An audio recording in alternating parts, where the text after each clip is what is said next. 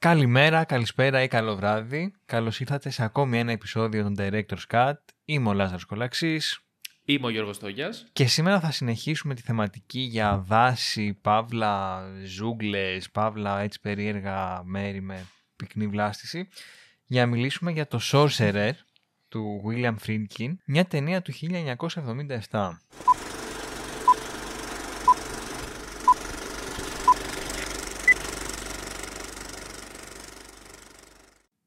Ναι. Μεγάλη ταινία του 1977 θα έλεγα. Μεγάλη ταινία με... που δεν ήταν τόσο μεγάλη τότε. Δηλαδή σιγά σιγά Ναι. ε, Ισχύει. κατέκτησε τη φήμη που έχει κατακτήσει. Ισχύει. Ε, τώρα, τις, τις μέρες που γράφουμε τώρα το επεισόδιο τρέχουν, ε, τρέχει και το φεστιβάλ ε, της Αθήνας, Μμμ. νύχτες πρεμιέρες και έχει αφιέρωμα στο New Hollywood το 70s και προφανώς ε, ε, ενώ είναι μια τεράστια περίοδο του κινηματογράφου, παγκόσμιου κινηματογράφου, από τις καλύτερες, δηλαδή από τις πιο δυνατές δεκαετίες και υπάρχουν άπειρες ταινιάρες εκεί μέσα και στο φεστιβάλ γίνονται τρομερές προβολές. Ε, παραδόξως όπως είπες και εσύ το Sorcerer έχει αρχίσει να ακούγεται πιο πολύ και να διεκδικεί τη θέση του σε αυτές τις Μμ. ταινίες αλλά ε, όχι απλά τότε και για πολλά πολλά ακόμα χρόνια. Δηλαδή μετά το 2000 και νομίζω ότι έχει αρχίσει και αποκτά ε, περισσότερο, περισσότερα credits ε, ήταν, ήταν ψηλό α, και εμπορικά άπατη αλλά και στο κοινό και στις πρώτες κριτικές στις πρώτες, δηλαδή δεν, ναι. δεν ήταν μια ταινία που φάνηκε πολύ και έμεινε για πολύ καιρό στην αφάνεια νομίζω. Ενώ τις αξίζουν πάρα πολλά Μμμ. πράγματα και όχι απλά δηλαδή να μπεις στις αξιόλογες ταινίες στο 70s είναι μια από τις θα τολμήσω να πω πολύ σημαντικές ε, ταινίες του κινηματογράφου. Πολύ γενικά. ωραία, πολύ ωραία ταινία. Θυμ- Έβλεπα τώρα για το επεισόδιο μια συνέντευξη του Friedkin στον Νίκολα Ρεφ, η οποία παρεμπιπτόντως είχε πάρα πολύ Μμ. πλάκα, γιατί κάπως την έλεγε ένας στον άλλον συνέχεια και ήταν έτσι ωραίο.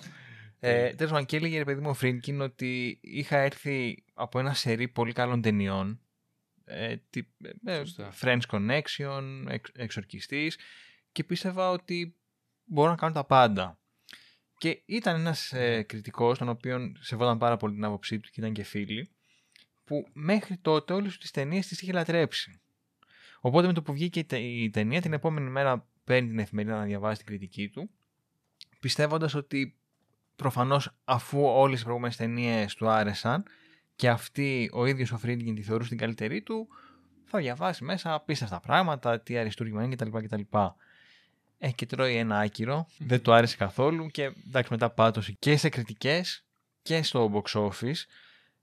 Βέβαια να πούμε εδώ Ναι. ότι ήταν και λίγο άτυχο διότι είχε βγει παράλληλα με μια ταινία, κάτσε, δεν είναι πολύ γνωστή πλέον, τότε είχε κάνει μεγάλη επιτυχία. Νομίζω λέγεται Πόλεμος των Άστρων, κα- δεν, δεν- δεν ξέρω Ναι, πώς. ναι, Αστροπόλεμος, Αστροπόλ- κάπως κάτι έτσι. τέτοια περίεργα τώρα πιου πιου. Τε- ε, Ατύχησε. Ε, ναι, Ατύχησε, και... ναι. Θα τα πούμε και στη συνέχεια γιατί έχει ενδιαφέρον και όλο αυτό το κομμάτι με το ε, πόσο κόστισε την αποτυχία, τι σήμαινε για τον ίδιο το σκηνοθέτη κτλ. Ε, δεν έχουμε πει τη σύνοψη. Ναι, Ε, Σωστά. να την αναφέρουμε για να φεύγει από τη μέση.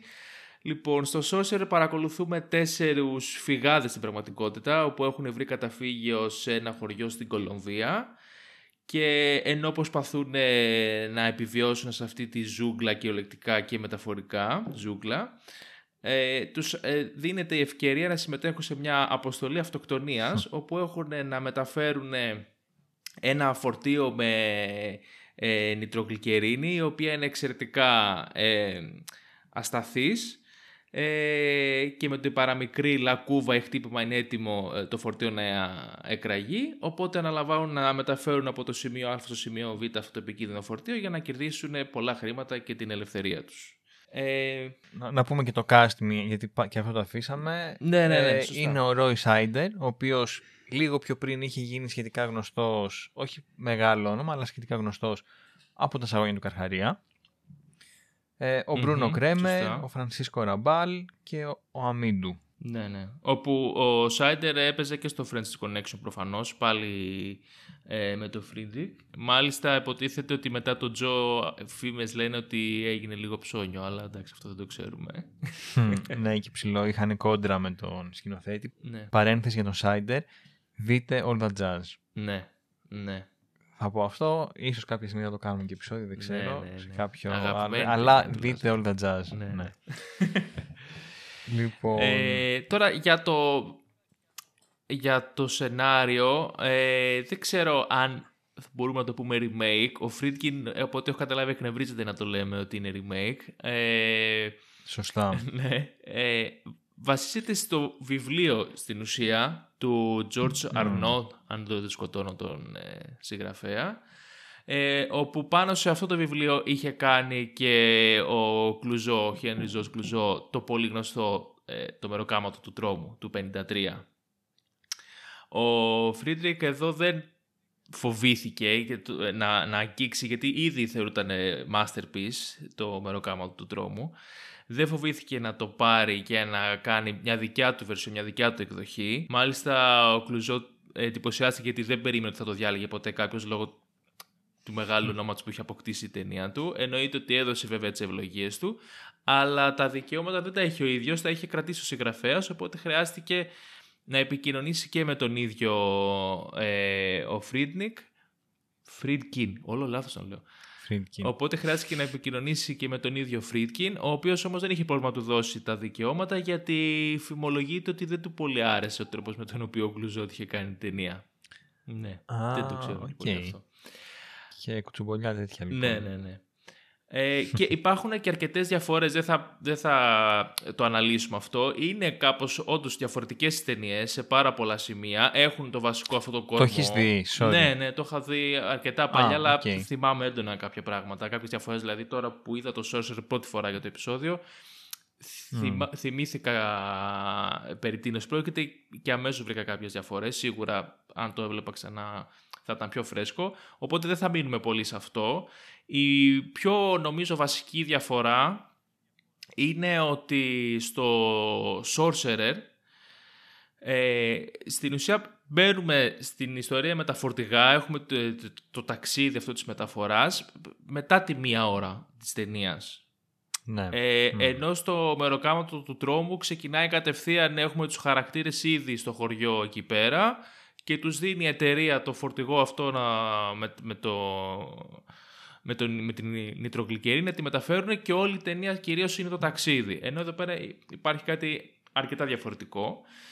Ε, και ίσως μιας και το αναφέρουμε, είναι μια καλή ευκαιρία να πούμε λίγο πώς χωρίζεται κάπως τα κεφάλαια σε εισαγωγικά της ταινίας, γιατί είναι αρκετά ξεκάθαρα νομίζω. Μμμ. Έχουμε κάποιο είδους πρόλογο, όπου είναι τα, τα backstories των τεσσάρων χαρακτήρων μας. Ε, Σωστά. έχουμε, ξεκινάει, νομίζω, δεν θυμάμαι αν θα τα πούμε τη σειρά, ξεκινάει από τη Βέρα Κρούζ στο Μέξικο που βλέπουμε τον ε, Νίλο, πολύ γρήγορα αυτόν, όπου είναι απλά ένας Τον, ναι, πολύ σύντομη σκηνή είναι Ναι, ουσιαστικά. ναι. Μια εκτέλεση κάνει Ακριβώς, και είναι το ένας ξεχνάμε. πληρωμένος δολοφόνος και δείχνει, ξέρω εγώ, ε, από πού προέρχεται και τι κάνει.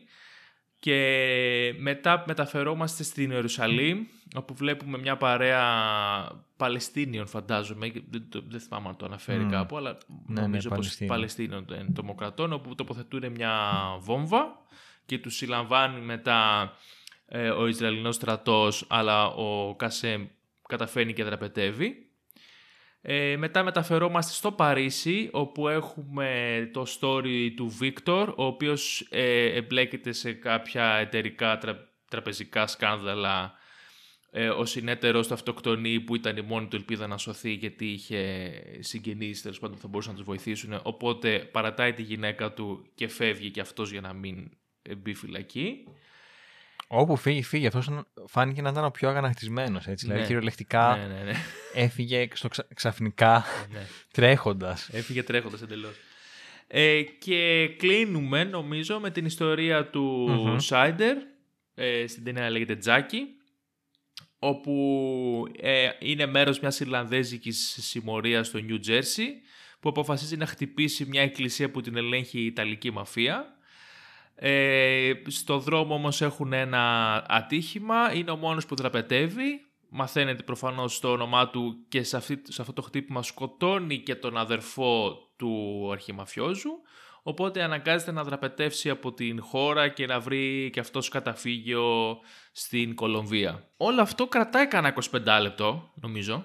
Και μισή ώρα. Ναι. Ε, εντάξει, εκεί δηλαδή ουσιαστικά το ίδιο. Ναι, ναι, ναι. Ε, Το οποίο είναι ασυνήθιστο γιατί Ακριβώς. σκεφτόμουν ότι άμα ήταν σημερινή ταινία θα σου έβγαζε, θα σταμάταγε το καρέ όταν εμφανιζόταν ένας χαρακτήρας και θα σου λέγε ε, το όνομά του είναι αυτό, έχει κάνει αυτό, έκανε το άλλο και εφή- έφυγε για τον, για τον ναι, τάδε λόγο. Ναι, ναι. Ή, Ενώ εδώ αφιερώνει πάρα πολύ χρόνο. ναι, ή μπορεί ή ίσως τα κάνεις σε, ε, ξέρω, κάτι σαν flashback ή κάτι τέτοιο, ας πούμε. Εδώ ε, μπαίνεις από το πρώτο δευτερόλεπτο κατευθείαν action και πληροφορίες γιατί μεταφέρεις σε διαφορετικά μέρη, σε διαφορετικούς χαρακτήρες, σε διαφορετικές γλώσσες και μέχρι και το 20-25 λεπτά λες δεν καταλαβαίνω τι γίνεται εδώ πέρα. Εντάξει, μπορεί να, καταλα... Α, μπορεί α, να πραγματικά. πάρεις μυρωδιά ότι είναι κάποια εισαγωγή χαρακτήρων, αλλά είναι τόσο καταιγιστικό όλο αυτό που συμβαίνει, που συνέχεια πάνω που πάει να ηρεμήσει, πά- πετάει στο επόμενο και από τα πρώτα λεπτά έχεις μπει σε, σε μια ένταση, ας το πούμε έτσι. Με το που κλείνει αυτός ο πρόλογος, ε, ξεκινά το δεύτερο κομμάτι της ταινίας που είναι το χωριό της Κολομβίας, δεν θυμάμαι πώς το λένε, Λάζαρε, βοήθησέ με. Το λένε, ε, καλά θα το σκοτώσω βέβαια κι εγώ, ε, Πορβενίρ. Πορβενίρ, το πολύ γνωστό ο, Θεό- Πορβενίρ. ο Θεός βοηθός τώρα, ναι. Ε, όπου μεταφερόμαστε εκεί και βλέπουμε πια ο κάθε ένας από τους χαρακτήρες τι κάνει εκεί. Κρύβεται στην πραγματικότητα, αλλά Μμ. πώς επιβιώνει. Ε, και εκτός από τους χαρακτήρες μας αποκαλύπτεται το τι συμβαίνει σε αυτή την περιοχή. Το οποίο είναι το εξής. Classic Αμερική έχει βάλει σε μια χώρα της Λατινικής Αμερικής, τα έχει κάνει όλα μπουρδέλο. Έχει εγκαταστήσει μια πολύ μεγάλη εταιρεία ε, πετρελαϊκής φύσεως. Όλη η τοπική κοινότητα δουλεύει εκεί αναγκαστικά σε συνθήκες δουλείας ε, προφανώς. Ε, α, συμβαίνει όμως ένα χτύπημα από ντόπιους αντάρτες κατά πάση πιθανότητα, δεν θυμάμαι αν μας το διευκρινίζει. Δε- νομίζω δεν το διευκρινίζει. Ναι, Ναι, αλλά φαίνεται ότι είναι ε, ε, σαμποτάζ, δεν είναι ότι έγινε ατύχημα, Ναι, ναι, ναι, ναι, ναι. ας πούμε Μμ. ε, στο εργοστάσιο και αυτό προκαλεί μια έκρηξη, ε, ε, α, παίρνει φωτιά η, η πηγή, η φλέβα αυτή του πετρελαίου και ο μόνος τρόπος για να σταματήσουν ε, αυτή την καταστροφή είναι να προκαλέσουν μια τεχνητή έκρηξη για να το φρενάρει. Ε, στη διάθεσή τους όμως δεν υπάρχουν τίποτα εκρηκτικά και τους πιέζει ο χρόνος γιατί πρέπει να γίνει η μεταφορά και η Αμερική διψάει για πετρέλαιο. Οπότε βρίσκουν σε μια εγκατελειμμένη αποθήκη ε, την ε, νητρογλυκερίνη που αναφέραμε και νωρίτερα και ο, αυτή η εταιρεία αναζητά κάποιους έμπειρους οδηγούς για να κάνουν αυτή τη δύσκολη αποστολή. Προφανώς αυτοί οι οδηγοί είναι οι χαρακτήρες που είπαμε με τη διαφορά ότι στην πρώτη τετράδα, στην πρώτη βασική τετράδα ε, δεν υπάρχει ο Νίλο αλλά υπάρχει ο Μαρκές που είναι ένας φίλος του Κασέν Μμμ. του Παλαιστίνιου, ο οποίος βέβαια υποψιαζόμαστε ότι είναι κάποιος πρώην Ναζί γιατί είναι και πιο μεγάλο σε ηλικία, ε, Μμμ. ο οποίος κρύβεται εκεί και μάλλον τώρα αυτό είναι λίγο weird, αλλά μάλλον τα έχει κάνει πλακάκια με τον Κασέμ γιατί τους ενώνει το μίσος τους για τους Εβραίους. Το μίσος. ναι, και έχουν γίνει φιλαράκια. Και ο Νίλο έχει βρεθεί εκεί, είναι ο μόνος που δεν είναι φυγά στην πραγματικότητα, αλλά έχει βρεθεί εκεί γιατί μάλλον είχε κάποιο συμβόλαιο να σκοτώσει τον Μμμ. Μαρκέζ.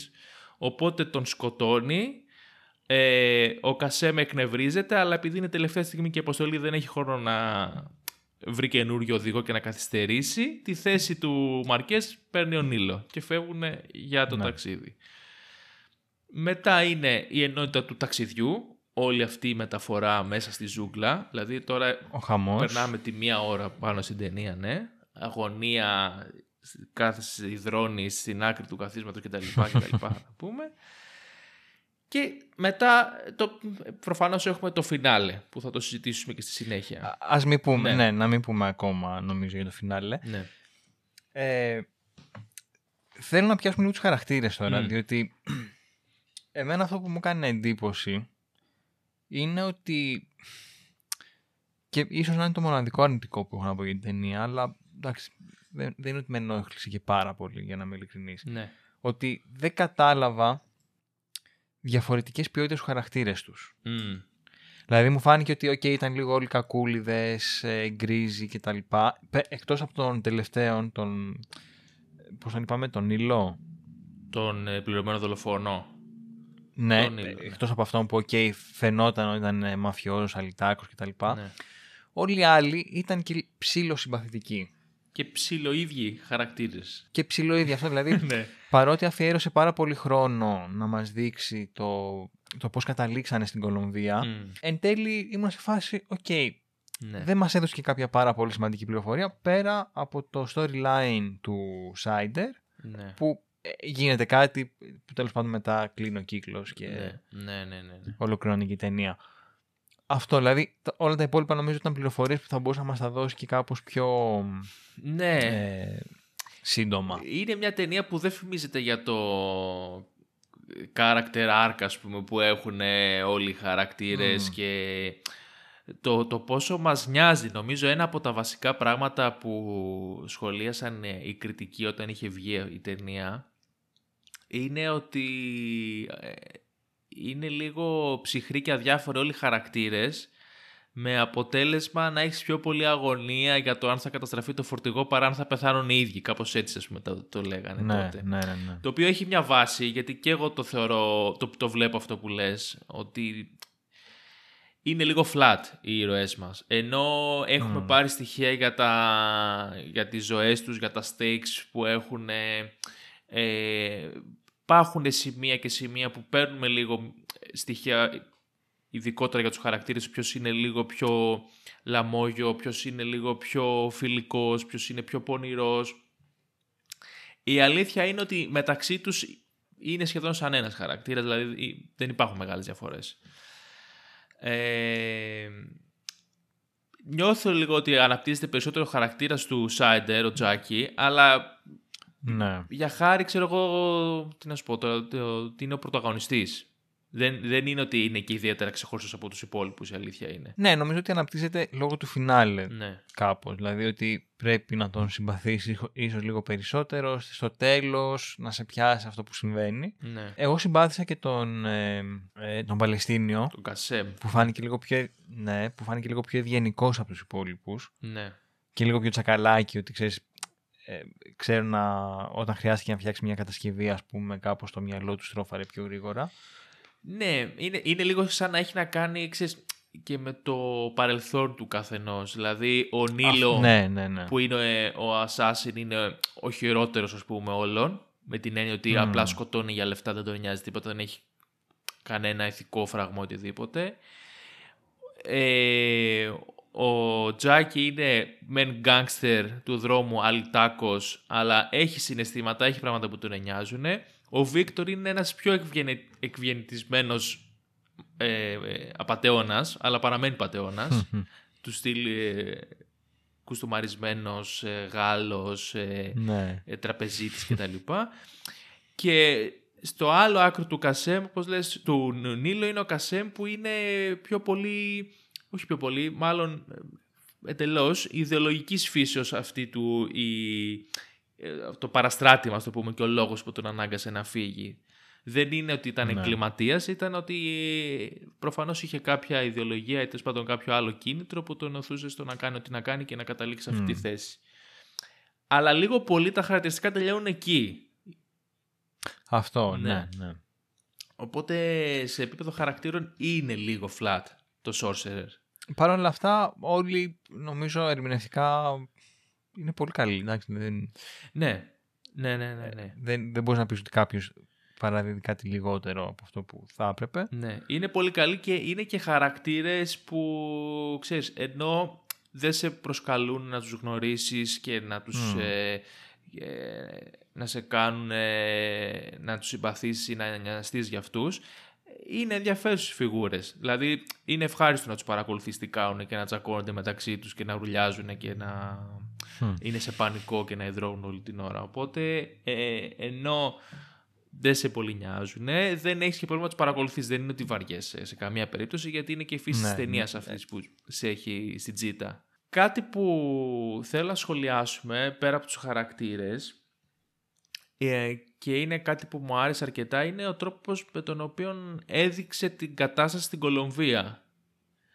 Ε, Δηλαδή πιστεύω ότι εδώ ο Φρίντκιν ήταν αρκετά ξεκάθαρος, δηλαδή βλέπεις τι γίνεται την εκμετάλλευση στην οποία επέκειτο αυτοί οι άνθρωποι, βλέπεις ε, το ρόλο που έχει η Αμερική σε αυτό το κομμάτι, χωρίς καμία ξέρεις, ε, προσπάθεια να τα δείξεις λίγο τα πράγματα πιο στρογγυλά ε, και δείχνει ακριβώς το πώς έχει κατάσταση, δηλαδή ότι οι ντόπιοι αναγνωρίζουν πάρα πολύ καλά ότι αυτή η εταιρεία είναι ο δυνάστης και ο λόγος για τον οποίο έχουν καταστραφεί αλλά ταυτόχρονα είναι και πλήρως εξαρτημένοι από αυτήν την εταιρεία γιατί μόνο αυτό μπορούν να κάνουν. Μόνο εκεί μπορούν να δουλέψουν. Είναι ο μόνος λόγος που ε, συντηρείται και τους κρατάει όλη αυτή τη μικρή κοινότητα σε ζωή. Ε, Έτσι είναι η ανάπτυξη όταν έρχεται. ναι, πολύ ανάπτυξη όμως, παιδί μου. Δηλαδή, θα ναι, μπορούσε ναι, να είχα ναι. και λίγο λιγότερη. ε, και έχει και τις αναφορές εκεί με τις αφήσεις και τους ε, αστυνομικούς και τις ε, τύπου μιλιταριστικές ε, παρακρατικές οργανώσεις με τους τύπους με τα μαύρα και τα τέτοια και με τη Χούντα. Δηλαδή σου δείχνει, έχει μια νομίζω πολύ καλή απεικόνηση του τι συμβαίνει στη συγκεκριμένη χώρα αλλά μπορούμε προφανώς να το προσαρμόσουμε σε πάρα πολλές χώρες της Λατινικής Αμερικής. Νομίζω ότι εκεί είναι σχεδόν η καρδιά της ταινίας. Mm. ή ένα, ένα μεγάλο κομμάτι της τουλάχιστον. Ναι. Διότι και ο ίδιος ο Φρίτικιν αφιερώνει πάρα πολύ χρόνο στο να στο δείξει το τι γίνεται εκεί πέρα. Και μου φάνηκε και αρκετά τολμηρό ρε Δηλαδή είναι αυτό που είπες και εσύ. Δεν βάζεις νερό στο κρασί του. Ναι. Στα δείχνει in your face. Το μόνο που έτσι λίγο θα μπορούσαμε να πούμε ότι είναι πιο μαλακό στις γωνίες. Ε, αλλά εντάξει, απ' την άλλη είναι και ένας χαρακτήρας δηλαδή. Δεν είναι ότι το κάνει για να ξεπλύνει εντελώς. Ε, είναι ο χαρακτήρας που ο εργοδότης, αυτός που δίνει στους τέσσερις, στους τέσσερις ε, χαρακτήρες μας τη δουλειά. Ε, τι, τι ξέρω τι ήταν αυτός, υπεύθυνος του εργοστασίου, κάτι τέτοιο. Ο οποίος είναι αρκετά συμπαθητικός. Δηλαδή ε, φαίνεται να τους βοηθάει, να τηρεί το λόγο του, ε, είναι λίγο καθαρματάκι, αλλά στα πλαίσια σε εισαγωγικά του λογικού για το περιβάλλον αυτός στο οποίο υπάρχει. Ναι, όντως, όντως. Είναι σχεδόν συμπαθητικούλης. Σχεδόν, ας πούμε, ναι. Αλλά ξέρεις, επειδή δεν παίρναμε και πάρα πολύ χρόνο με αυτόν. Ναι, ναι, ναι, ναι. ναι. Και όντως δηλαδή δείχνει ε, την εξαθλίωση. Δηλαδή βλέπεις τα πλάνα και νιώθεις λίγο ότι είσαι και εσύ βρώμικος, παιδί μου. Ότι mm. κινείσαι μέσα στις λάσπες, είσαι κουτσός. Ναι, ναι. Σου λείπει κάποιο μάτι, κάποιο χέρι, κάτι. Ναι. Το αποτυπώνει πάρα πολύ έντονα όλο αυτό. Οπότε εντάξει, τώρα αυτό που λες ισχύει, αλλά όντως δεν κλωτσάει σε βαθμό για να το καταστρέψει ότι έχει χτίσει. Επίσης, για να επιστρέψω λίγο στην κοινωνία πριν πάμε στο κομμάτι αυτού του ταξιδιού, ε, ε, ενώ όπως είπαμε έχει περάσει πάρα πολύ ώρα μέχρι να πάμε στο main ε, premise της ταινίας που είναι με το ταξίδι, δεν μας αφήνει ο Φρίτκιν εδώ να βαρεθούμε. Δηλαδή έχει η έκρηξη, ας πούμε, είναι φαντασμαγορική, είναι απίστευτη, είναι από τις πιο δωρεές εκρήξεις στον κινηματογράφο, ναι. έτσι το πώς είναι η ζωή τους στην καθημερινότητα με το μπαρ, με το να περιφέρονται σε αυτές εκεί τις, ε, στην παρακούπολη, με το πόσο ο καθένας προσπαθεί να επιβιώσει και τη σχέση που έχει με τους άλλους. Δηλαδή έχει πολύ μεγάλο ενδιαφέρον αυτή η απεικόνηση. Ε, και είναι και πολύ όμορφο visual όλο αυτό το πράγμα. Έχει απίστευτες λεπτομέρειες, απίστευτη ε, η βρώμα που λες και όλη αυτή η, κατάσταση που επικρατεί. Έχει απεικονίζεται πάρα πολύ ωραία. Οπότε, ενώ θεωρητικά σε αυτή την ταινία περιμένουμε να δούμε το ταξίδι με τα φορτηγά, μέχρι και που να φτάσει αυτό ε, είσαι full ψημένος, δεν έχεις βαρεθεί, ε, δεν είναι ότι λες άντε τελειώνεται ας πούμε πάμε στο zoom. Ε, το έχει χειριστεί πάρα πολύ ναι, καλά ναι. εδώ νομίζω ο Φρίτκιν. Στο τέλος κατανοείς ότι όλη αυτή η ώρα που έχει αφιερώσει στο, στην απεικόνηση του χωριού είναι κάπως και το zoom. Ναι, ναι, ναι, ναι, ναι, ναι. ναι. Δηλαδή κάπως δένονται στο, σε ένα σημείο, θα πω συγκεκριμένα πιο μετά. Αλλά ναι, είναι πραγματικά εντάξει, πέρα από το ταξίδι που είναι κορυφή για την ταινία, προφανώς είναι και πιο θεματικό, είναι πραγματικά πολύ ωραία, πολύ ωραίο κομμάτι αυτό. Ναι. Και στα μεσά, όπως είπαμε, ξεκινάει και το ταξίδι όπου γίνεται ένα draft οδηγών, τους φέρνουν και έχει ενδιαφέρον που έχει και μια μικρή σεκάνς όπου οι ήρωες μας χτίζουν τα monster track τους, ας πούμε, τα φορτηγά όπως πρέπει, βάζουν τις σωστές αναρτήσεις, τα σωστά φανάρια. Το βρήκα πολύ ενδιαφέρον αυτό το κομμάτι. Δηλαδή θα μπορούσε κάλλιστα να πει κάποιος ότι θα μην υπήρχε, δηλαδή και στο νομίζω και στο, στο, στην ταινία του Κλουζό απλά τους δίνουν κάποια καλά φορτηγά γιατί προφανώς η δουλειά αυτή απαιτεί καλό εξοπλισμό. Ε, αλλά είχε πλάκα όλο αυτό το preparation που έδειξε να χτίζουν, να βιδώνουν τα γρανάζια, να τρέχουν τα γράσα, να φτιάχνουν μέσα στο, ε, μέσα στη βροχή τα, τα φορτηγά τους και να προετοιμάζονται. Είχε αυτό το, το, το κλασικό feeling προετοιμασίας για τη μάχη ας πούμε. Και αυτό, αλλά νομίζω ότι δίνει και ευνοεί το κλίμα της ταινίας, που είναι ότι αυτή η τύπη είναι απλά καταδικασμένη, δηλαδή δεν ναι, έχουν ναι, ναι. καν καλά λεωφορεία ρε φίλε. Ναι. Ξέρεις τι πρόκειται να συμβεί, μπορείς να, να μαντέψεις. Ναι, προφανώς, γιατί όταν σε μια τέτοια αποστολή, ας πούμε, που μια λακκούβα μπορεί να σημαίνει το θάνατό ναι. σου, ε, η σκηνή που δίνει τον άλλον να βιδώνει το, το σασμάρ, ξέρω εγώ, όλα αυτά είναι το ίδιο σημαντικά με το πώς θα οδηγήσεις στην πραγματικότητα. Γιατί Ακριβώς, ναι, ναι, ναι. αν τους κάσει κανένα λάστιχο, λέω εγώ τώρα, ας πούμε, αυτό θα είναι καταστροφικό. Κατάλαβε. Ναι. Ε, και ξεκινάει το ταξίδι μέσα στη ζούγκλα, όπου εδώ στην ουσία ξεκινάει η τρέλα και η παράνοια. Ε, βροχή, λάσπη, λακκούβες, ε, φορτηγά τεράστια να περνάνε ίσα ίσα στο χείλος του γκρεμού, γέφυρες οι οποίες, τι να πεις, φοβάσαι να τις διασχίσεις με τα πόδια ξέρω εγώ. Ό,τι χειρότερο. Εμπόδια, δέντρα να έχουν πέσει στο δρόμο, αντάρτες, μετά να σου την πέφτουνε. Ε, μια... Ό,τι μπορούσε να τους βρει, Ό,τι μπορούσε να συμβεί ναι. και να πάει λάθος πήγε. Μιλάμε όμως για τρομερό ας πούμε κομμάτι, δηλαδή δεν θυμάμαι ποια είναι η τελευταία φορά που είχα τόση αγωνία ας πούμε βλέποντας μια τέτοια σκηνή. Ε, είναι απίστευτο αυτό που έχει κάνει εδώ ο Φρίτκιν. Ε, και φυσικά εντάξει το αποκορύφωμα είναι νομίζω η σκηνή με τη γέφυρα και τη βροχή. Ναι, δηλαδή ναι. μιλάμε είναι πραγματικά επική σκηνή.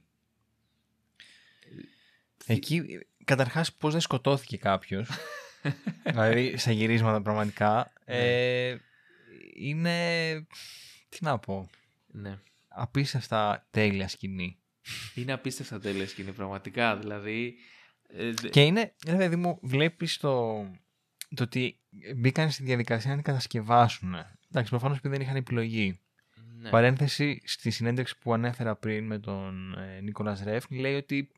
Λέει ο Φρίντκιν ότι εντάξει, άμα είχα τη δυνατότητα να το γυρίσω ψηφιακά, θα το γύριζα. Καλά, δεν το συζητώ. Ότι... Αλλά το γεγονός ότι μπήκαν στη διαδικασία να το φτιάξουν αυτό, όντως. Ναι.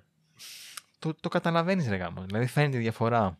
Φαίνεται, ρε, ναι. Δηλαδή, τις στιγμές που έγερθε το φορτηγό και ακούμπου και ήταν σαν να στηρίζεται στο σκηνή στην ουσία και αυτό να το κρατάει σε ισορροπία. Ε, δεν το πίστευα αυτό που έβλεπα. Ε, το, ναι. στο πλάνο που ήταν εξαίρεση από μπροστά. Δηλαδή, είναι, είναι εξωπραγματικό. Και έχουν ανέβει και τα stakes τόση ώρα με όλα αυτά που συμβαίνουν, που ενώ ξέρεις ότι θα τα καταφέρουν, ενώ ξέρεις ότι μπορεί και να μην τα καταφέρουν όμως, ε, είσαι, είσαι στη τσίτα. Δηλαδή λες, ε, Παναγιά μου σώσε. 100% ε, ναι. δηλαδή είσαι ήδη αλλού, μαζί με τους χαρακτήρες προφανώς. Δεν ξέρω, νομίζω είναι μια καλή ευκαιρία να περάσουμε σκηνοθεσία, γιατί ναι. το γινοφέρνουμε νιώθω. Ναι, ναι, ναι. Ε, ναι, γιατί μοιραία, ας πούμε, το σενάριο είναι πολύ απλό και ναι. οι χαρακτήρες είναι όπως είπαμε, οπότε όλη η ταινία πέφτει στις πλάτες τώρα εδώ του σκηνοθέτη για το πώς θα, πώς, πώς θα μας δώσει όλο αυτό το πράγμα που περιγράφουμε τόση ώρα γύρω-γύρω. Λοιπόν, ε, προφανώς εντάξει, okay, η ταινία χαρακτηρίζεται από το γνωστό κάπως ντοκιμενταρίστικο στυλ που έχει ο Φρίτκιν. Mm. Που όλα είναι πάρα πολύ ρεαλιστικά. Εντάξει, και ήταν και η εποχή 70s κτλ. Ναι, ναι.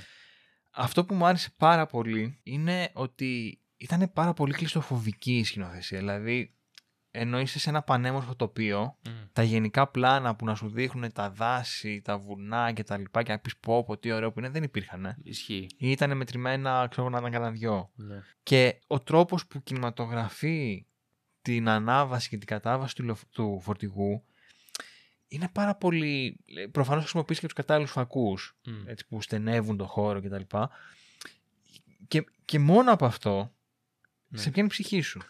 Ναι, ναι, ναι είναι ε, εντελώς κλειστοφοβικό. Δηλαδή, σου κάνε φύλλα όλη την ώρα μπροστά στην κάμερα. Ναι.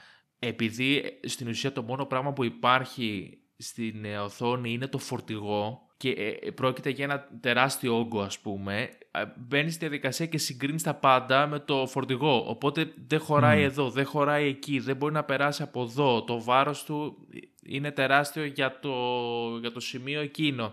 Οπότε ενώ όπως λες και εσύ είναι ανοιχτή χώρη, στην ουσία δεν χωράει τίποτα εκεί μέσα. Κατάλαβες; Ναι, ναι, ναι. ναι. Ε, και είναι πραγματικά εντυπωσιακό το πώς έχει αποφασίσει να δείξει αυτό το ταξίδι. Γιατί 100% όλο το συνέστημα περνάει από τη σκηνοθεσία. Από όλα αυτά τα πλάνα που γίνονται στο χείλος του γκρεμού, πάνω στη ρόδα, μέσα από την καμπίνα του οδηγού. ε, Είναι πραγματικά εντυπωσιακό και ε, αν κάτσεις και το παρατηρήσεις, βλέπεις κάθε πλάνο ακριβώς ότι χρειάζεται εκείνη τη δεδομένη στιγμή για το συγκεκριμένο λόγο και ότι αν λίγο το είχανε, θα κατέρεε όλο το πράγμα, ρε παιδί μου, ε, γιατί χτίζει συνέχεια αγωνία και δεν σε αφήνει να ηρεμήσεις. Και αν υπήρχε ένα κενό ανάμεσα ή κάποια σκηνή η οποία ε, έσπαγε λίγο αυτή την ένταση, θα κατέρεε ό,τι δουλειά είχε κάνει μέχρι εκείνη τη στιγμή. Και ναι, είναι τρομερός σκηνοθέτης, αλλά με ένα λίγο ταπεινό τρόπο. Δηλαδή δεν φλεξάρει απίστευτα τα skills του, ενώ έχει τρομερά skills ο τύπος.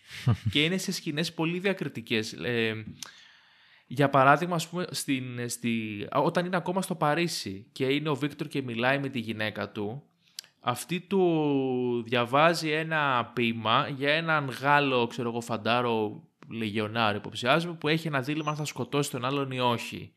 Και αυτός λέει αμέσως εντάξει, θα το σκοτώσει προφανώς σαν κλασικός φαντάρος. Και η γυναίκα του απαντά ότι κανένας δεν είναι απλώ κάτι, απλώ φαντάρος, απλώ οτιδήποτε. Ναι. Όλοι έχουμε. Ε, περικλείουμε πολλά στοιχεία. Και την ώρα που το λέει αυτό, βλέπουμε τον Βίκτορ που είναι στον καθρέφτη, που στην πραγματικότητα είναι σε δύο καθρέφτες. Οπότε έτσι όπως έχει στήσει την κάμερα, βλέπουμε δύο Βίκτορ. Δύο Βίκτορες. να κοιτάνε. δηλαδή τον, με το που το λέει αυτό τον χωρίζει στα δύο. Που είναι ένα στοιχείο και λίγο του χαρακτήρα του αυτού που ήταν απαταιώνας αλλά και αγαπούσε τη γυναίκα του και ήθελε να γυρίσει αλλά και είναι σκληρός. Αυτό είναι τρομερό δείγμα και το κάνει τόσο natural και τόσο ήσυχα χωρίς να θέλει να στο πει πω που πάρ' your face, δύο Βίκτορ. Κατάλαβες. Ναι, ναι, ναι, είναι ναι. σχεδόν σαν να είναι κατά λάθος. Ή θέλει πολύ ε, είναι πάρα πολύ δύσκολο μάλλον σε αυτή την ταινία να εντάξεις για τρία δευτερόλεπτα first person κάμερα. Εκεί που άλλος πέφτει στο, στη θάλασσα μέσα και βγαίνει και βλέπουμε το φορτηγό. Στην ουσία βλέπουμε τα μάτια του, βλέπουμε την ταινία μέσα από τα μάτια του Κασέμ και βλέπουμε το φορτηγό να πλησιάζει. Συνήθως αυτό το, αυτό το third person ε, shooting λίγο σε, σε, σε πετάει γιατί σου αλλάζει την προοπτική, αυτή που είχες τόση ώρα. Ενώ εδώ το κάνει τόσο φυσικά που ίσα ίσα πάρε 4 δευτερόλεπτα για να φρικάρεις και να σε τρομάξεις και μετά το ξαναγυρίζει τόσο αρμονικά και σχεδόν δεν κατάλαβες ότι έγινε αυτή η αλλαγή, αλλά κατάφερε να σου μεταφέρει το συνέστημα που ήθελε. Είναι πολύ, είναι, έχει τέτοια στοιχεία ο Φρίτκιν μέσα στην ταινία, τα οποία είναι διακριτικά μεν, αλλά ε, υποδηλώνουν τρομερή αντίληψη για το πώς δουλεύει η κάμερα και πώς ε, η κάθε σκηνή και το κάθε στήσιμο και το κάθε κάδρο χρησιμεύει για να σου μεταφέρει ξέρεις, ένα συνέστημα ή μια ιδέα ή ξέρεις, ε, οτιδήποτε τέλος πάντων θες να μεταφέρεις στο κοινό σου. Ε, νομίζω σε σκηνοθεσία είναι 10 στα 10. Αστεράτως. Ναι, η, η σκηνοθεσία είναι... Ναι το 75 τουλάχιστον της 100 της ταινίας. Ναι, ναι. Απίστευτο. Και είναι αυτό που λες, ότι το κάνει με τρόπο που είναι λες και εντάξει, δεν έγινε, δεν έγινε και κάτι. Ναι, ναι, πολύ, πολύ διακριτικά ας πούμε. Δηλαδή είναι σαν να σαν συνειδητά να λέει βάζω πρώτα την ταινία και μετά εμένα κατά κάποιο τρόπο. Κατάλαβες πώς το εννοώ; Mm. Ότι δεν έχει πρόθεση να δείξει ναι, ναι, ναι. Ε, πόσο καλός είναι απλά για να σε εντυπωσιάσει. Προτιμά να το κάνει για χάρη της ταινίας. Και ίσως πράγματα που δεν χρειάζεται να τα έχει αφαιρέσει, ας πούμε, που θα μπορούσε να ήταν το ίδιο εντυπωσιακά ή καλά. Ε, το μόνο κομμάτι λίγο που μου φάνηκε κάπως υπερβολικό και λίγο δεν με έπεισε τόσο πολύ είναι το, το τέλος του ταξιδιού που έχει μείνει μόνος του ο Τζάκι. Που έχει μείνει μόνος του. Ναι. Και έχεις, έχεις μια σεκάνς εκεί στην έρημο που μοιάζει με την ε, επιφάνεια του φεγγαριού και να είναι λίγο χαμένος ε, εκεί, ε, εκεί λίγο το νιώθω λίγο πιο υπερφορτωμένο από ό,τι θα ήθελα και λίγο σαν να έγινε και απότομα και μεταστροφή από το ξέρεις, sanity, το Από το sanity level περιβάλλον. του να πέσε κατευθείαν. Κατάλαβες πολύ Α, γρήγορα. ναι, ναι, ναι. Ε, εμένα με κρότησε και λίγο η αλλαγή του περιβάλλοντος που ήταν ξαφνικά εκεί που ήσουν πυκνή βλάστηση Από ζούγκλας σε έρημος. πηγαίνει σε έναν τόπο που δεν έχει τίποτα, Ναι, έρημος ναι. ε, και νομίζω και σ- σπάει λιγάκι το πολύ ρεαλιστικό ύφος που είχε η ταινία μέχρι τότε και γίνεται Ναι. λίγο πιο μεταφυσικό, λίγο ονειρικό Ναι, ναι, ναι, ναι. το οποίο, οκέι, δεν με χάλασε τόσο εμένα, γιατί μου, δηλαδή νιώθω ότι όντως αφού είχε επιβιώσει από όλα αυτά, Ναι, τα έχει παίξει και λίγο. θα μπορούσε να, έχει φτά... να τα έχει Ναι. παίξει, ναι. Ναι, ναι, ναι. Καλά και στο τέλος ε, φαίνεται, δηλαδή ο τύπος απλά παραπατούσε και οριακά έφτασε... Ναι, εντάξει, δεν είναι ότι ξέρεις, μου φάνηκε εντελώς out of the blue, δηλαδή. Ναι, ξέρεις, ναι, το ότι ακούω είναι όμως, μαλακία. Απλά ένιωσα ότι ήταν ένα Μμ. τσικ λίγο, λίγο πιο υπερβολικό όλο αυτό το, το staging που έγινε στην, τελε, στην, τελευ- στο τελευ- στην τελευταία πίστα, ας πούμε, το, ναι, ναι. ναι. του Σάιντερ. Ε, κατά τα άλλα όμως, ναι, δηλαδή ε, μιλάμε για αριστούργημα σαν ταινία και σε σκηνοθετικό επίπεδο ε, και σίγουρα είναι από τις πολύ πολύ δυνατές ταινίες του Φρίτκιν. ναι. Δηλαδή δεν, δεν, δεν, δεν έχεις να, να σημειώσεις κάποιο μεγάλο λάθος ή κάτι το οποίο δηλαδή δεν μπορώ να σκεφτώ κάτι που θα μπορούσε να γίνει καλύτερα. Είναι ακριβώς όλα τόσο όσο. ναι. Επίσης πολύ ωραία είναι και η μουσική της ταινίας, το Ναι. Tangerine Dream, Ναι, ναι, ναι, ναι. ναι. που έχει το εξής παράδοξο η συγκεκριμένη περίπτωση ότι ο, ο, ο Φρίντκιν τους πέτυχε ε, σε μια συναυλία που δώσανε σε μια εγκαταλειμμένη εκκλησία στη Γερμανία τέλος πάντων, τυχαία συνάντηση Οκέι, ναι. ε, του, άρεσε, του άρεσαν πάρα πολύ και ουσιαστικά αυτοί φτιάξαν τη μουσική για την ταινία βασισμένη στο σενάριό της και σε μια γενικότερη αίσθηση που τους είχε δώσει ο Φρίντκιν. Οκέι. Το οποίο είναι ασυνήθιστο γιατί συνήθως βλέπεις ταινία, Ναι. γράφεις τη μουσική, κατάλαβες, υπάρχει μια εικόνα. Ναι, ναι. Παρ' όλα αυτά πραγματικά ταίριαξε απίστευτα καλά. Πολύ καλά, ναι. Αυτή η μαυρίλα που κυριαρχεί στην ταινία Ναι, ναι. φαίνεται full και στο Που sound. αυτός ο, ναι, ο περίεργος ηλεκτρονικός ήχος ας πούμε Μμμ. σε κάνει να νιώθεις τόσο άβολα και είναι σχεδόν έτσι μεταφυσικός δηλαδή καταλαβαίνεις ότι κάτι, κάτι δεν πάει καλά εδώ ας πούμε και νομίζω ξεκινάει με το soundtrack και έχει και αυτό το ανάγλυφο ε, στο, στο βράχο το σκαλιστό των ε, Ίνκας δεν ξέρω τι είναι και έτσι όπως σου ξεκινάει είναι λίγο σαν να πας να δεις ε, ένα 70's χοροράκι και λες «Οπ, έκανε εξορκιστή Ναι, πάμε sequel τώρα». του Εξορκιστή, ναι, ξέρω εγώ. ναι, ναι, ναι, ναι. Που ήταν ο παζούς μου Ναι, ξέρω ναι, εγώ, ναι. Αλλά καμία σχέση ε, Μου βγάζει και λίγο έτσι, ξέρεις, λίγο νότες Carpenter αυτό. Είναι της εποχής βέβαια και στο στυλ αυτό Μμ. ε, αλλά ναι, είναι το, ο ήχος είναι μοναδικός. Και μαζί και το sound design, δηλαδή όλα αυτά τα ξύλα που ραγίζουν, Ου, τα καλά. γρανάζια στις ταχύτητες, στους συμπλέκτες, ε, τα φορτηγά που μου γκρίζουν, οι εκρήξεις, δηλαδή είναι, φαντάζομαι το να δεις αυτή την ταινία σε αίθουσα μεγάλη κινηματογραφική με σωστό ήχο πρέπει να είναι εμπειρία πολύ σοβαρή. Ναι, ναι, ναι. Ποιο να ξέρει, ίσως θα Ας καταφέρουμε. ελπίσουμε, ναι, ναι, ας ελπίσουμε να το δούμε. Ε, και φτάνουμε και στο φινάλε. Ναι. Το οποίο στην ουσία φινάλε ε, για τον Σάιντερ, γιατί για τους προηγούμενους έχει έρθει από πολύ νωρίτερα. Ο Μας Βίκτορ, έχουν αφήσει χρόνος. ναι, ο Βίκτορ με το κασέ μου πάθανε λάστιχο, πέσα σε γκρεμό και καμπούμ. Εκεί, sorry, πάθανε λάστιχο ή τους το είχαν ε, πυροβολήσει οι αντάρτες; Μμμ, μπορεί, δεν ξέρω. Γιατί μπορεί, εγώ αυτό κατάλαβα. μπορεί και να το είχα χάσει. Ναι, μπορεί να είχε φάει καμιά ξόφαλτση και με το βάρος να σκασε, ας πούμε. Ναι. Δεν θυμάμαι αν το Ναι, δείχνει. τέλος πάντων. Αλλά αυτό ήταν το πρόβλημα. Έσκησε το λάστιχο και φύγαν στο Καλά, γκρεμό. ναι, και ξαφνικά μπαπ. Μμ. Ναι. Ε, ο Νίλο πέθανε και αυτός από... από αυτός, αυτή, αυτό το group έπεσε στους αντάρτες. Οι πρώτοι δεν είχαν πέσει. Εγώ είχα καταλάβει ότι ήταν στο ίδιο σημείο και απλά τους πρώτους τους πυροβολήσαν ε, στο λάστιχο Α, και ήταν έτοιμοι για και τους γι' αυτό δεύτερους. πέσανε. Α, οκέι. Και μετά ήταν έτοιμοι για τους δεύτερους. Έτσι το κατάλαβα εγώ. Μπορεί να μην ισχύει βέβαια. Ναι, ναι. Εγώ ένιωσα ότι επειδή άκουσα την έκρηξη κατεβήκαν εκεί, κατάλαβες. Ναι. Never mind. Ναι, Ε, ο Νίλο πεθαίνει από τους αντάρτες και τον εκουβαλάει για κάμποση ώρα ο, ο χαρακτήρας του Σάιντερ, ο Τζάκι, προσπαθώντας να τον κρατήσει ζωντανό, αλλά προφανώς δεν τα καταφέρνει.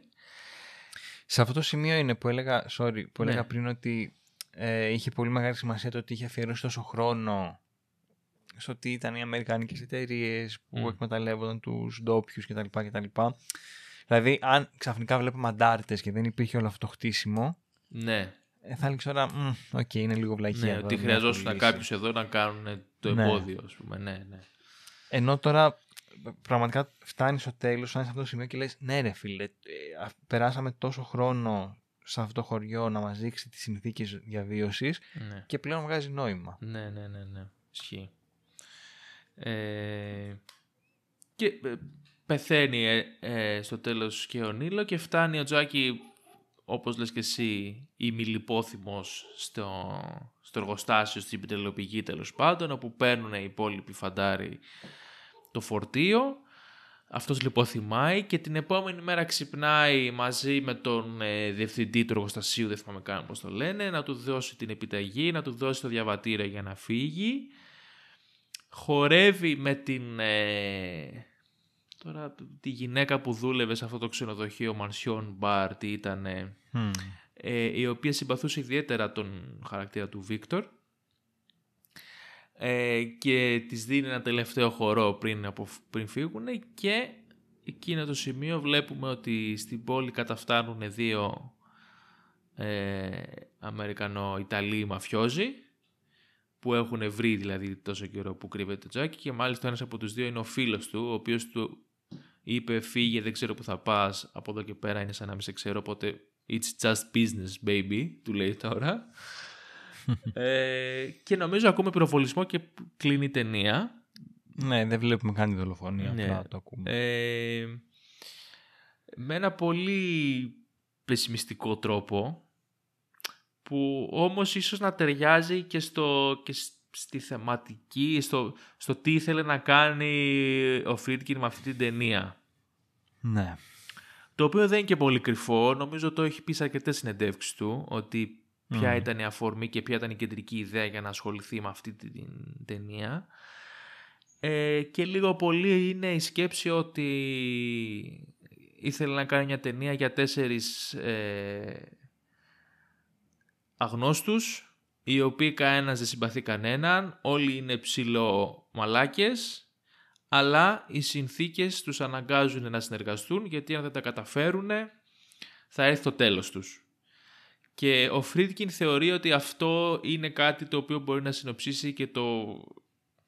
τη σημερινή κοινωνία ή την κοινωνία των 70s, η οποία μάλλον δεν έχει αλλάξει και πολύ, δεν ξέρω, μέχρι σήμερα.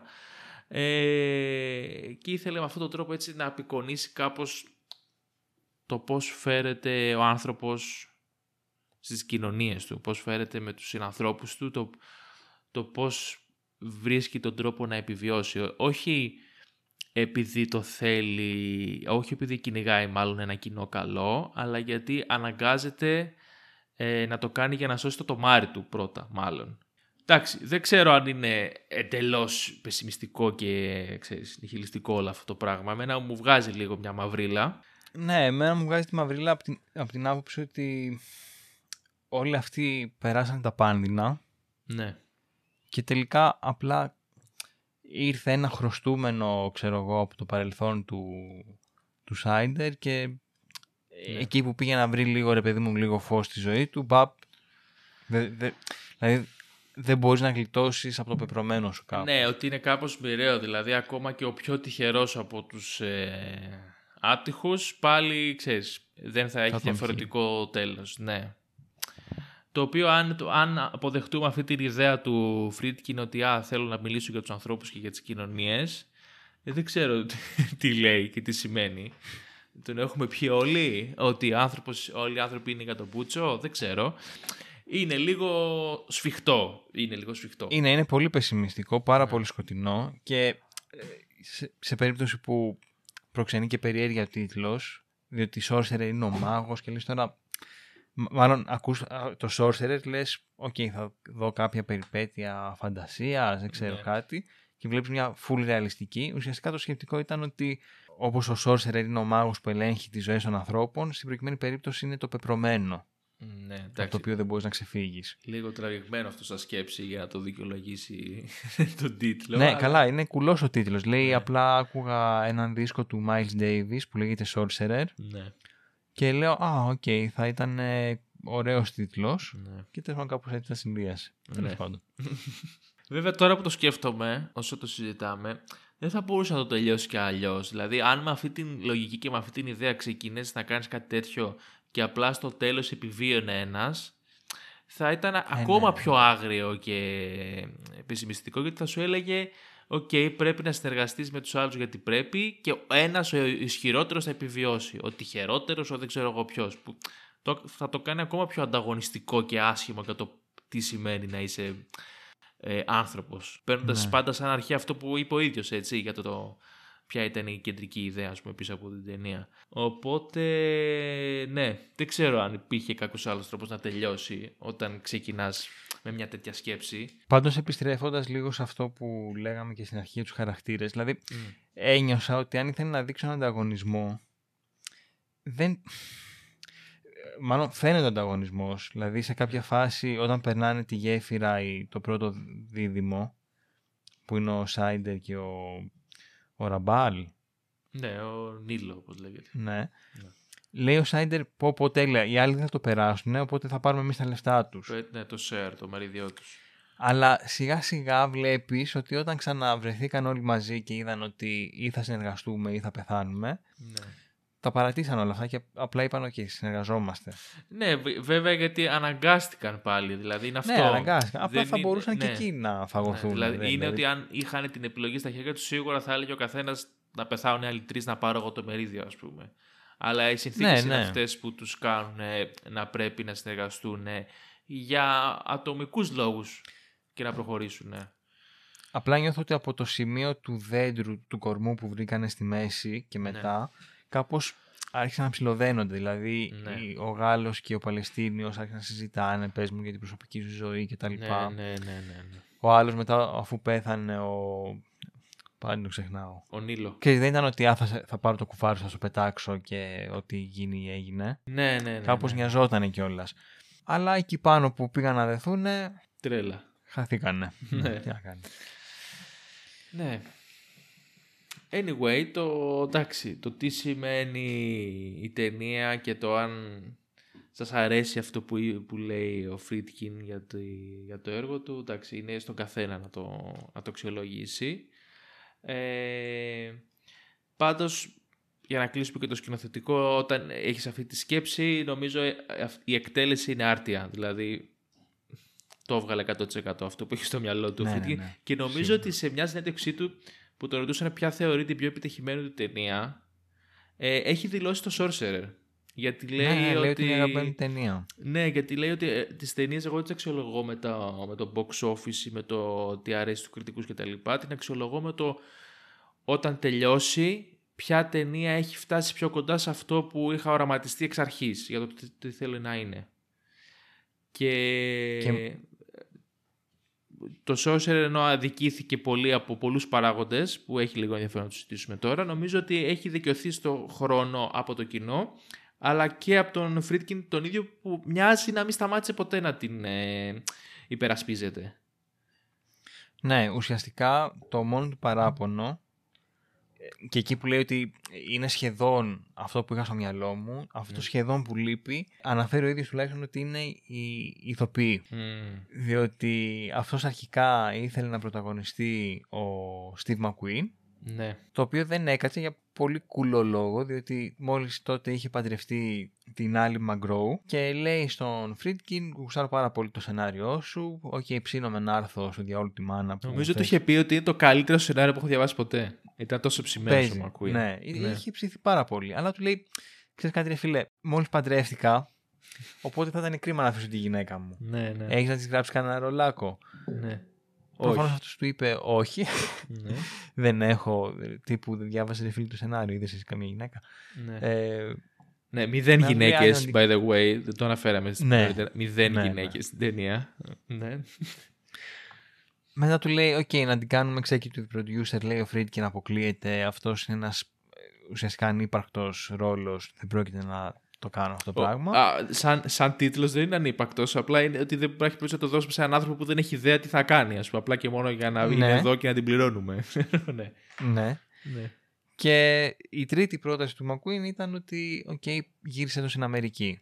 Και του λέει, αποκλείεται, ναι. το έχω βρει, είναι τέλειο το μέρος, θέλω να γυρίσω εκεί. Ναι. Κρίμα. Και δεν έκατσε. Ε, ωστόσο, αυτό εμπόδισε το cast δύο ακόμα ηθοποιών, Μμ. γιατί ήταν απ' έξω ο Μας- ο Μαρτσέλο Μαστρογιάννη και ο Λίνο Βεντούρα, οι οποίοι λέγανε ότι εμείς θέλουμε να παίξουμε μόνο άμα παίξει και ο Steve McQueen. ναι.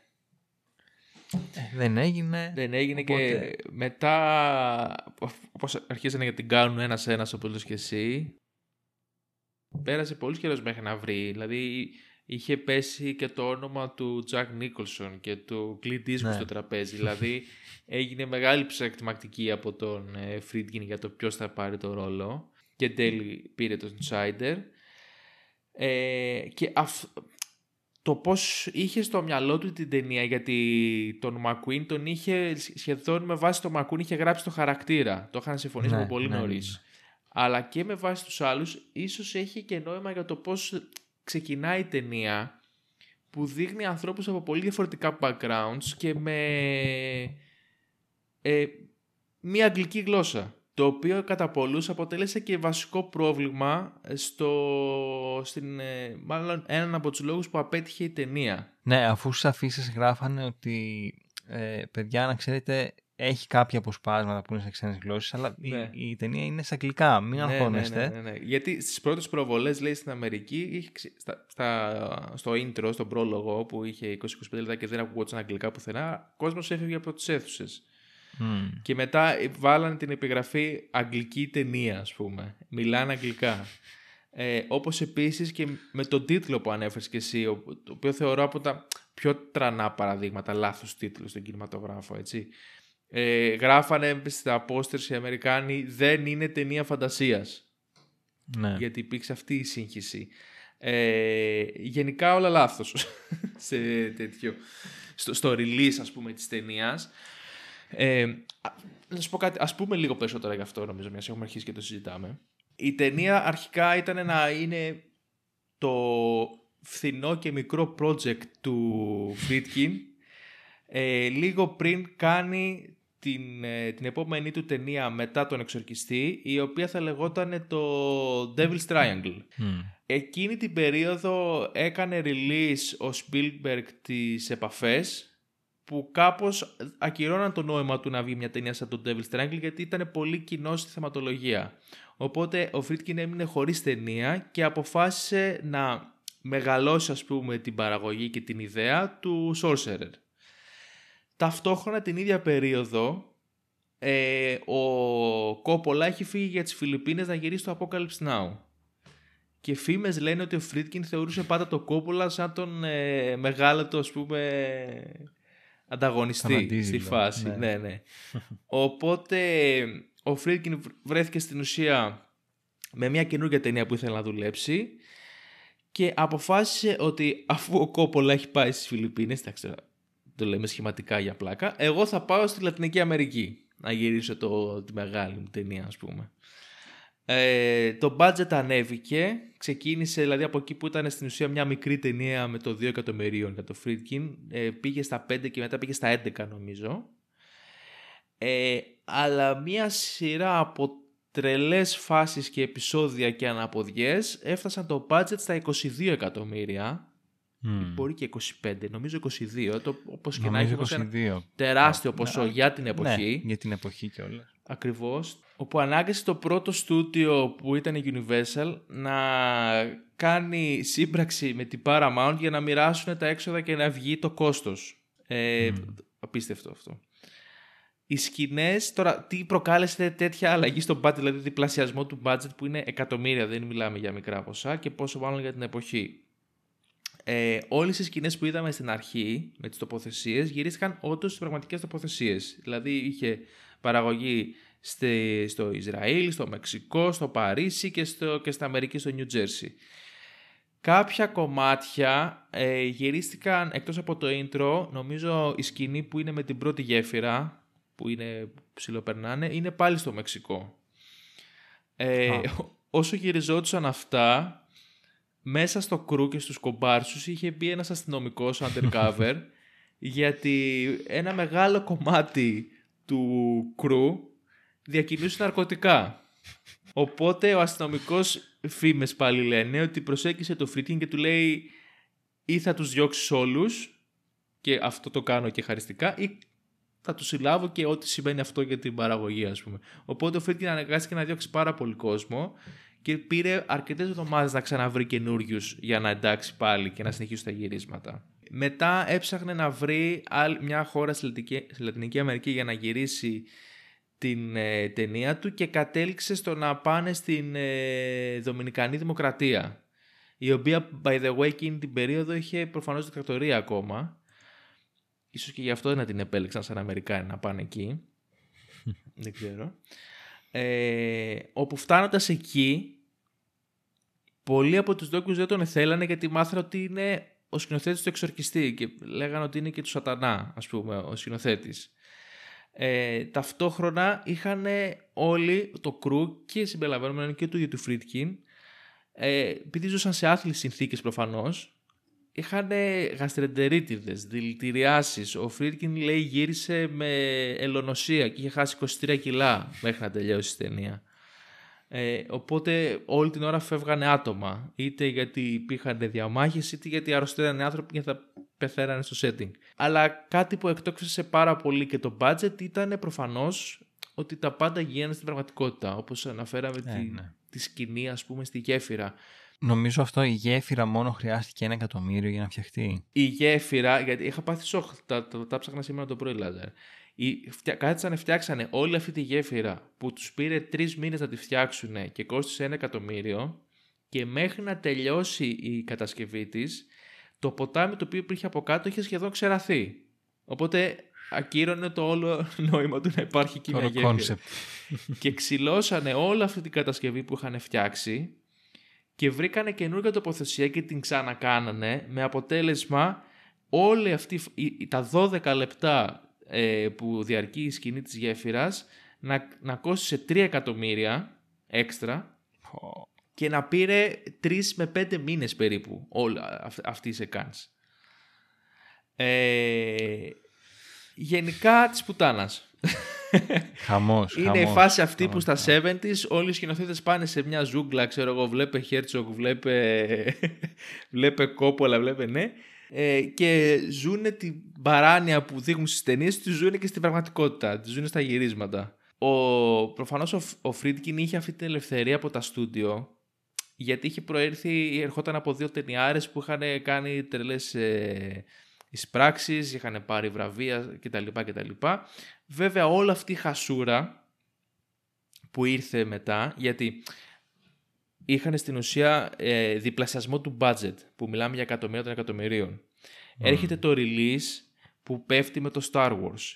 Πέφτει, ο τίτλος αυτός ήταν ε, παραπλανητικός και εντελώς λάθος.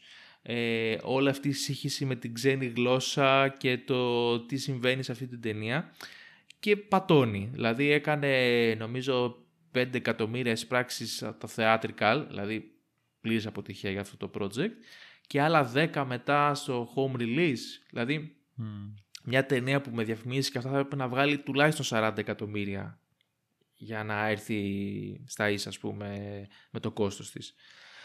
Ε, οπότε όλο αυτό κόστισε και στα στούντιο προφανώς, αλλά κόστισε πολύ και, στη, και στην καριέρα του Φρίτκιν, γιατί νομίζω μετά από αυτό δεν υπήρξε άλλη έτσι πολύ μεγάλη εμπιστοσύνη προς το όνομά του. Ναι, και επίσης έφυγε από το Hollywood σε κάποια φάση, νομίζω αμέσως μετά την ταινία.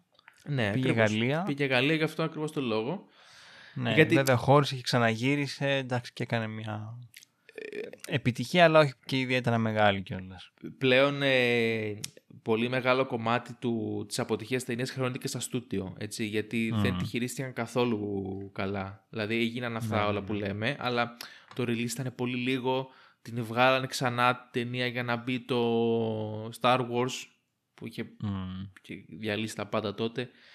Ε, η Paramount την έδινε στη Universal, η Universal στην Paramount και κανένα στην πραγματικότητα δεν ασχολούταν.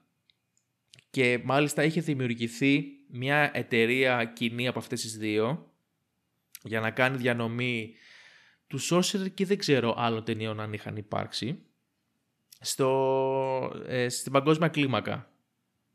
Και έχει πολύ ενδιαφέρον γιατί το Sorcerer στην Ευρώπη και στην Αυστραλία νομίζω κυκλοφόρησε με το τίτλο The Wages of Fear, το μεροκάματο του τρόμου και όχι με το Sorcerer. Και μάλιστα ε, βγήκε με μία έκδοση, ένα cut, το οποίο ήταν 28 λεπτά παραπάνω από αυτό της Αμερικής και το οποίο μάλιστα έχει και περίπου 16-17 λεπτά που δεν υπήρχαν καν στο Αμερικάνικο. Και μάλιστα, αυτό δεν είμαι σίγουρος αν είναι επιβεβαιωμένο, ε, εικάζεται ότι το Αμερικάνικο, εντάξει είναι εύκολο να το τσεκάρεις, απλά εγώ δεν θυμάμαι αυτή την πληροφορία, εικάζεται ότι το Αμερικάνικο cut ε, έχουν φύγει πράγματα τα οποία δείχνουν λίγο τους Αμερικάνους περισσότερο κακούς από ό,τι θα έπρεπε. Mm, Ναι. Ε, γενικά ό,τι να είναι, ε, η ταινία ε, χαντακώθηκε για 30 χρόνια, ε, αλλά από το 2007 νομίζω και μετά άρχισε ο Φρίτκιν να επιδιώκει να, να πάρει πίσω τα δικαιώματα για να κάνει ένα καινούριο cut με αφορμή το restoration της ταινίας. Ε, η Universal και η Paramount, τώρα αυτά είναι τώρα παιχνίδια πολύ βρώμικα, αλλά ποτέ δεν θα μάθουμε αν δεν ξέρανε ποιος είχε τα δικαιώματα, αν τα κρύβανε, ε, γιατί δεν θέλουν να τα δώσουν κτλ. κτλ. Υπήρξε μια δικαστική διαμάχη, τελικά ο Φρίτκιν πήρε τα δικαιώματα πίσω, έκανε το restoration και η ταινία προβλήθηκε το 2013 στο φεστιβάλ της Βενετίας όπου έγινε χαμός, άρεσε πάρα πολύ. Από εκεί και μετά νομίζω είναι που αρχίζει... Πήρε τα πάνω της. Ναι, μπράβο. Ε, αποκατιστάται το όνομα του, του Sorcerer, ας πούμε, στην ιστορία του κινηματογράφου και του 70s. Ε, και πολύ σύντομα μετά βγήκε σε Blu-ray, σε home release. Γενικά, τρέλα, θα μπορούσαμε να πούμε. Περιπετειώδης και το γύρισμα και η ίδια ταινία. ναι. Προς παρόν έχουμε δύο στα δύο με ταινίες που διαδραματίζονται σε δάσος η ζούγκλα και έχουν περίεργα γυρίσματα. Περίεργα γυρίσματα και κακό τέλος. Ναι, ισχύει. Ναι. Κακό. Ενώ... Ε, πεσημιστικό. Ναι, there is no happy ending here. Μάλιστα, και... τέλος πάντων. Ναι. Και αυτό λένε ότι ήταν ένας από τους λόγους που δεν πήγε καλά η ταινία. Δηλαδή ότι ε, δεν υπήρχε happy ναι, ending. Ναι, το οποίο είναι κλασικός λόγος για να μην πάει καλά μια ταινία. Ναι, άμα δεν είναι με γάμους και χαρές. Καταδικασμένη ταινία. Τι να κάνεις. Λοιπόν, Νομίζω ε, Sorcerer. να κλείσουμε σιγά σιγά. Ταινία έπος, θα κλείσουμε. Ε, αριστούργημα. Πολύ καλή. Πολύ καλή. Ε, ελπίζουμε να σας άρεσε και σε εσάς. Και όσοι δεν την είχατε δει και την είδατε με αφορμή το επεισόδιο, χαιρόμαστε πάρα πολύ γιατί λογικά τώρα θα είστε κι εσείς σούπερ χαρούμενοι που την είδατε. Αλλιώς θα σας βρούμε όπου και να είστε κρυμμένοι και δεν θα τελειώσει καλά αυτό. Ε, συνεχίζουμε στο επόμενο επεισόδιο με δάση ζούγκλες τρέλα γενικά. Η φάση είναι λίγο στα καγκελα Δεν θα αποκαλύψω όμως την ταινία ακόμα. Έχουμε ακόμα καιρό, χαλαρά. Ναι. Μέχρι τότε μας ακούτε όπου παίζουν podcast, Spotify, Google, App, το, χαμός παντού παντού όπου, όποια πλατφόρμα ακούτε θα μας βρείτε. Ε, ήμουν ο Λάζαρος Κολαξής. Ήμουν ο Γιώργος Τόγιας και σας ευχαριστούμε πάρα πολύ. Γεια σας.